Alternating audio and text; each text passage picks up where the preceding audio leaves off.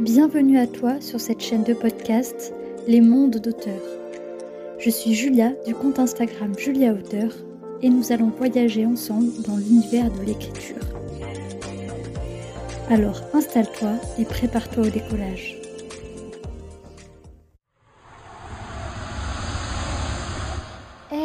Se retrouve pour un épisode que j'étais super impatiente euh, de vous présenter. Donc euh, si vous ne me suivez pas sur mon compte Instagram, euh, voici les dernières actualités de mon activité d'auteur. Alors aujourd'hui j'ai sorti une vidéo YouTube sur ma chaîne YouTube pour expliquer la raison de ma pause sur mon contemporain. Donc j'ai arrêté l'écriture. Donc j'explique les détails dans, cette vidéo.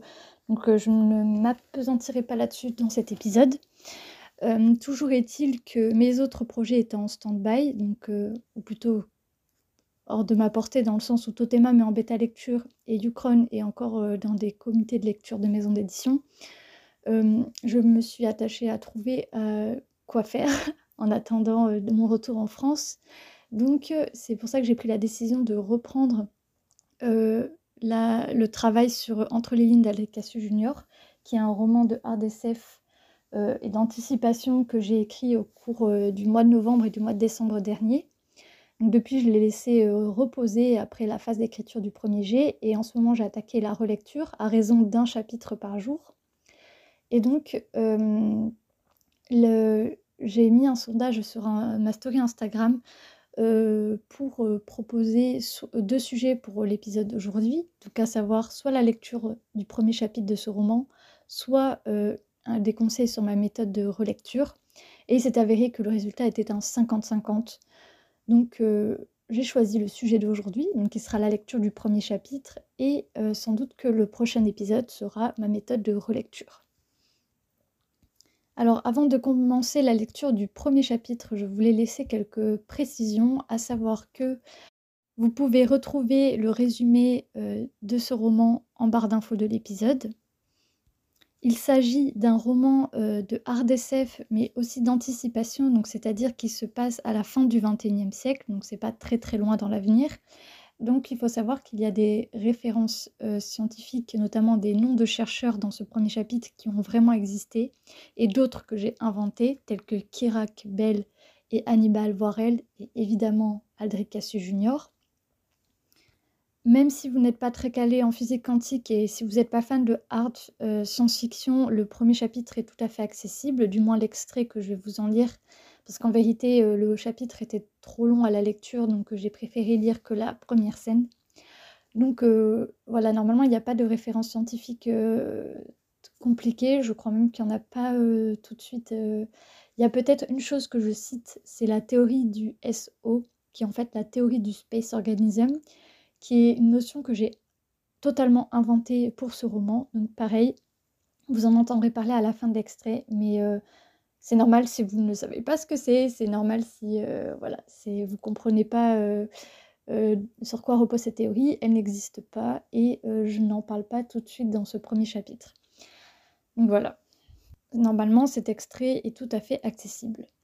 N'hésitez pas à me faire remonter euh, vos commentaires, vos impressions, euh, parce que ce premier chapitre va faire l'objet d'une réécriture. Donc euh, tout commentaire, toute critique constructive pourra m'aider durant cette étape. De même, n'hésitez pas à me dire si l'extrait était trop long ou s'il aurait pu l'être un peu plus. Ça m'aidera si jamais je veux refaire d'autres épisodes de ce type. Et si jamais vous avez aimé ce premier chapitre, euh, je vous renvoie également vers la lecture d'un autre chapitre de ce même roman que j'avais fait plus tôt. Et euh, à l'avenir, je serai peut-être amenée à faire d'autres lectures euh, si cela vous a plu. Et j'ai également fait un épisode où je parle très longuement de, mes sources d'inspiration et du processus d'écriture de ce roman dans un épisode journal de bord euh, sur mon roman de SF. Donc euh, voilà, je vous y réfère également si vous voulez plus de précisions sur ce roman. En attendant, je vous laisse avec l'extrait et je vous souhaite une bonne écoute.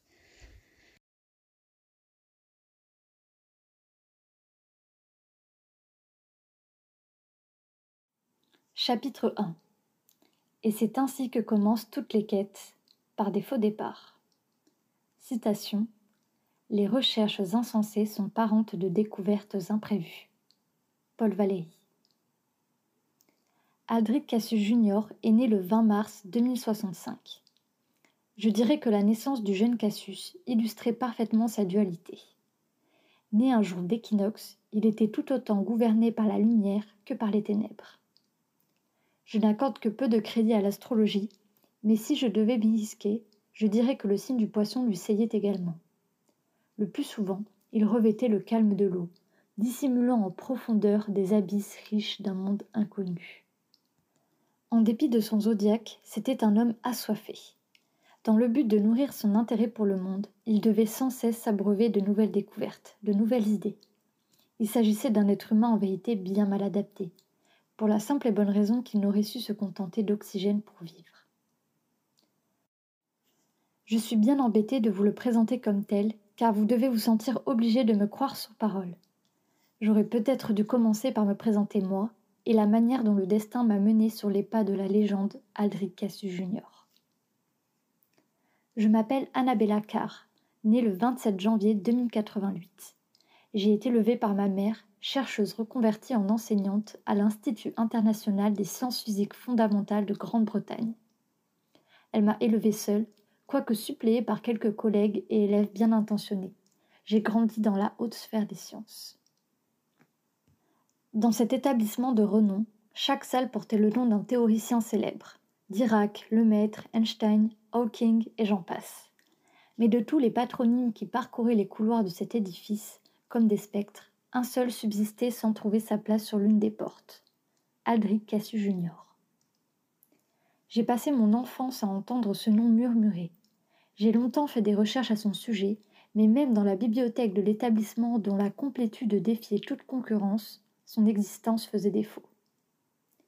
J'interrogeai ma mère sur le sujet, mais je n'obtenais guère plus qu'un Oh, il a étudié ici, fut un temps, mais c'était une autre époque.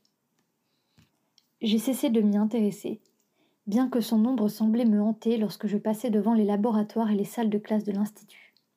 Je me disais que peut-être il n'avait rien écrit de notable, ou bien qu'il avait mal tourné. Je ne m'étonnais plus que l'on prononçât son nom à voix basse, par peur sans doute de l'invoquer sur place. Enfin, c'est ce que je m'étais figuré étant petite, avant de comprendre qu'il n'y avait que sur mon passage que ce nom était évoqué.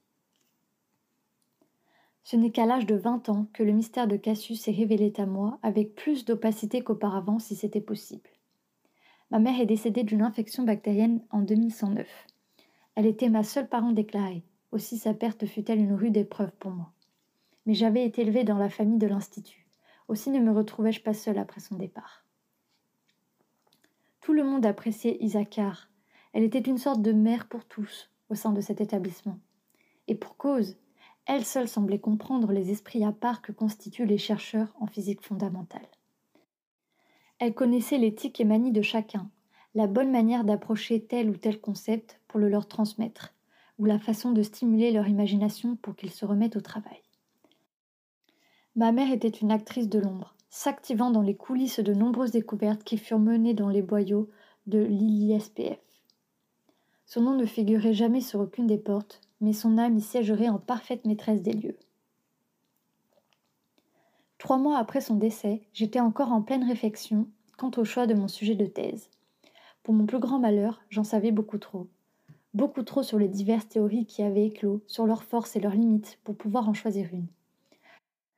L'avantage quand on est expert dans une seule catégorie, c'est qu'on peut lui vouer une foi inébranlable.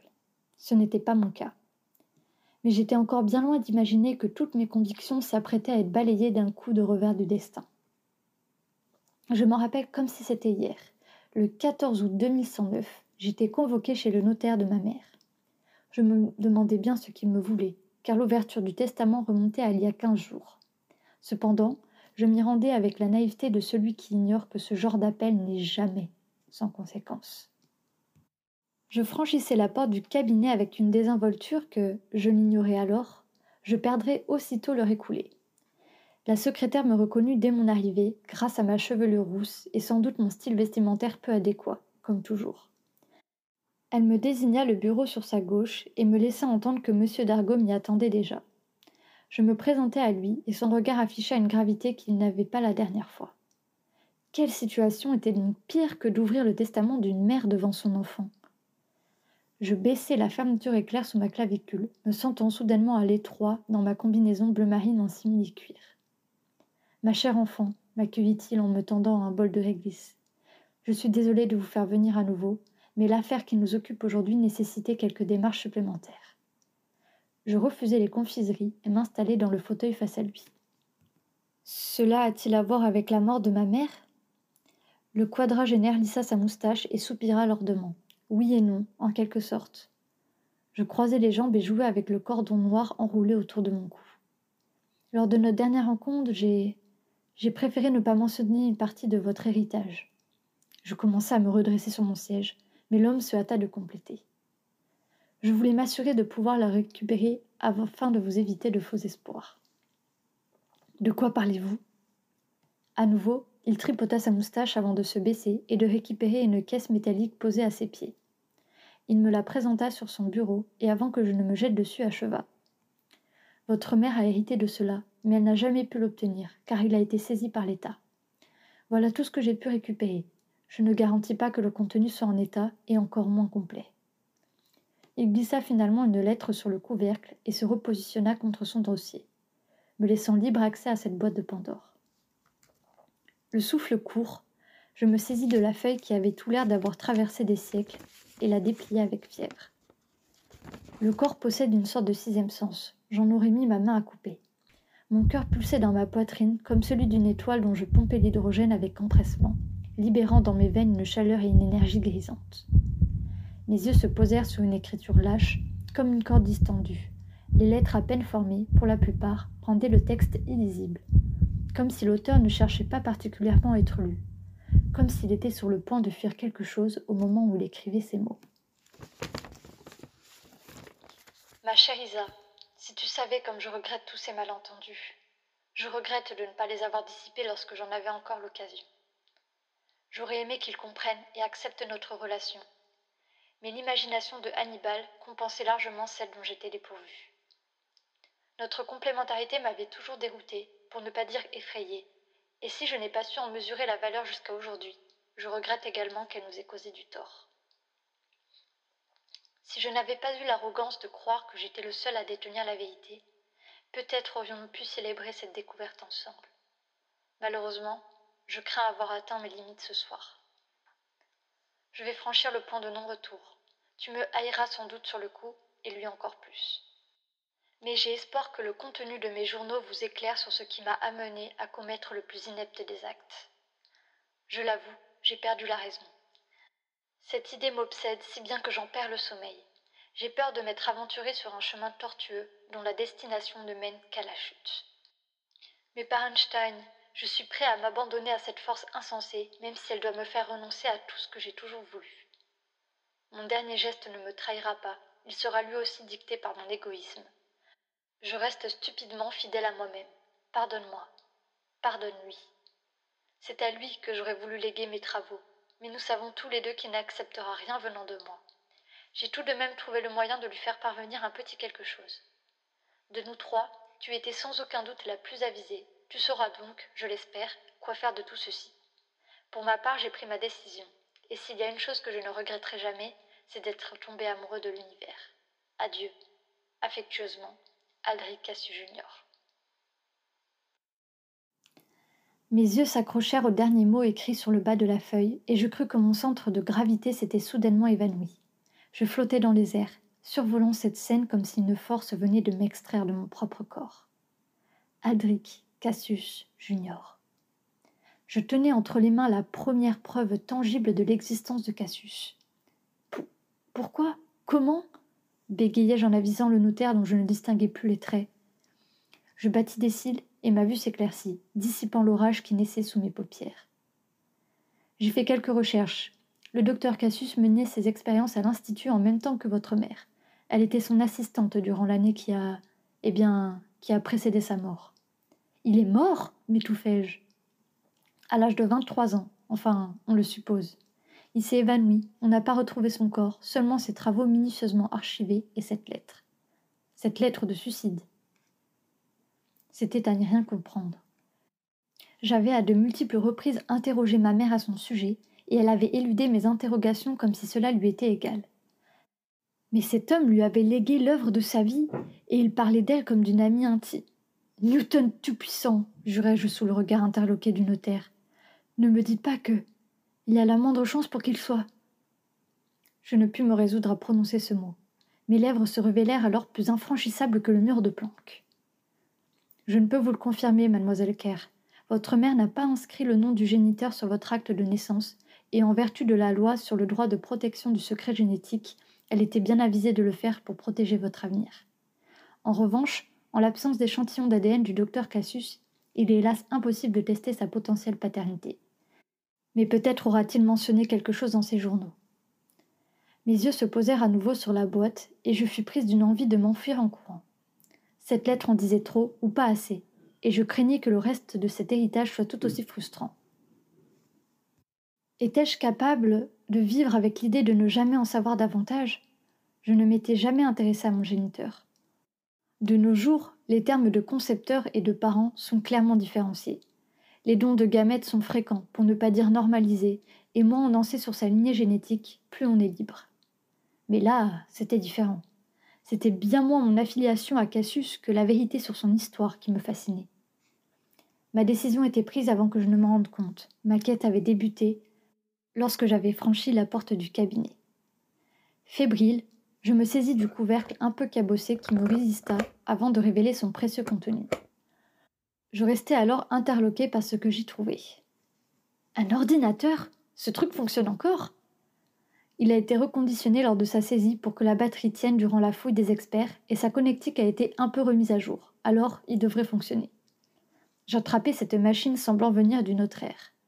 Ce genre de modèle était déjà une vieillerie à l'époque de ma mère. Ce type devait être un collectionneur mais confier ses travaux à un objet aussi obsolète, ça relevait de l'acte de foi. Je l'ouvris, et l'écran émit un craquement inquiétant lorsque je le redressai. Cette relique allait claquer entre mes mains. L'écran noir me renvoya mon reflet, et ma fatigue me sauta à la figure. J'avais seulement vingt ans, mais je donnais l'impression d'avoir traversé les âges. Un peu comme cet ordinateur. J'appuyai sur le bouton de démarrage et la machine se mit à souffler comme une vieille dame mise sous respirateur. Je priai pour qu'il ne rende pas l'âme. Le démarrage peut prendre un certain temps, m'avertit le notaire. J'aurais pu le deviner, au vu de la lenteur que prenait la jauge de chargement pour se remplir. Mais la patience était une vertu que les chercheurs se devaient d'entretenir. Cependant, patienter ne signifiait pas perdre son temps. Aussi décidai-je qu'il était l'heure d'en savoir un peu plus sur ce Cassius. Pourquoi ma mère n'a-t-elle pas pu accéder à cet héritage? L'État l'a tout de même gardé pendant vingt ans? Eh bien, le jeune Cassius n'était pas mon client, mais j'ai pu contacter mon collègue en charge de son dossier. Tout ce qu'il a pu me dire, c'est que l'année de sa mort, M. Cassius s'est montré très prudent, voire paranoïaque. Il était très anxieux au sujet du devenir de ses travaux s'il devait lui arriver quelque chose. Il s'est enquis des démarches à faire pour les protéger, mais enfin, il était si jeune et en bonne santé. Il ne pouvait rien lui arriver de fâcheux. C'est ce que s'est entêté à lui faire comprendre son entourage, mais peut-être avait-il prévu que sa vie s'achèverait ici. Il n'était plus le même depuis son accident. Son accident? Une mélodie robotique s'échappa de l'ordinateur dont l'écran s'éclaira. Je me jetai presque sur le clavier. Le mot de passe était désactivé. Aussi accédai-je à l'écran d'accueil sans peine. La photo qui figurait en fond me coupa le souffle. Je reconnus ma mère et sa chevelure semblable à la mienne, ses taches de rousseur et ses yeux verts et rieurs. Elle se trouvait dans un laboratoire que je reconnus aussitôt. La salle Kirak Bell, l'inventeur de la théorie du SO. Qui sont les deux hommes à ses côtés? Monsieur Dargaud contourna son bureau et se plaça face à l'écran. Il pointa du doigt un jeune homme aux cheveux blonds vénitiens noués en catogan. Il se tenait avec une nonchalance et un aplomb incroyable, comme s'il se trouvait exactement là où il devait être, dans l'institut de recherche le plus prestigieux du monde. Il s'agit de Hannibal Warel. Je ne crois pas qu'il faille vous le présenter. Quoi? Je m'étouffai presque. Ma mère avait côtoyé Hannibal Warel, le disciple de Kirak Bell, son successeur. Il avait amélioré le modèle du SO à un point où des décennies plus tard, personne n'avait pu trouver une version plus aboutie de la théorie. Et celui à sa droite, c'est Aldrich Cassius Jr. Je posai mes yeux sur lui et ne pus m'empêcher d'être quelque peu déçu. On aurait dit un chardon dans un champ de blé. Les cheveux noirs hirsutes, la silhouette sèche pliée en deux, comme s'il n'assumait pas sa taille, il faisait peine à voir. Je tentais de refouler mon amertume et à viser les dossiers alignés sur le bureau. Il y en avait des dizaines, mais ma curiosité s'aventura automatiquement vers les plus récents et explicitement intitulés Journal de bord. Je cliquai sur l'icône et des sous-dossiers apparurent, nommés cette fois par des dates. J'ouvris à nouveau le dernier créé, révélant un contenu varié d'enregistrements vidéo et de texte. J'en choisis un au hasard, mais un message d'erreur s'afficha. Je fronçai les sourcils et optai cette fois pour un document texte. Qu'est-ce que ça signifie? C'est du charabia, ça ne veut strictement rien dire. Toutes les lettres avaient été remplacées par des caractères spéciaux incompréhensibles. Certains passages ont été cryptés et des vidéos volontairement endommagées pour ne pas être lues. Mais pourquoi? soufflai-je désespéré. Le notaire referma l'ordinateur et le remit dans sa boîte qu'il poussa dans ma direction. Mon collègue pense, enfin, il avait l'intuition que Cassius avait découvert quelque chose en effectuant ses recherches, quelque chose de dangereux, suffisamment pour que l'État juge qu'il faille le censurer en dépit des volontés du défunt. Mais c'est insensé. Sur quoi portaient donc ces travaux? Ça, mademoiselle, vous êtes la seule à pouvoir le comprendre.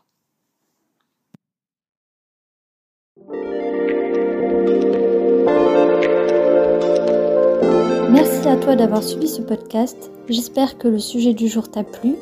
Si tu as des questions, n'hésite pas à m'envoyer un message sur mon compte Instagram Julia Auteur. Et si tu as aimé, tu peux laisser un commentaire, liker ou partager ce podcast suivant ce que te permet de faire ta plateforme d'écoute. Et à bientôt pour un nouvel épisode des mondes d'auteurs.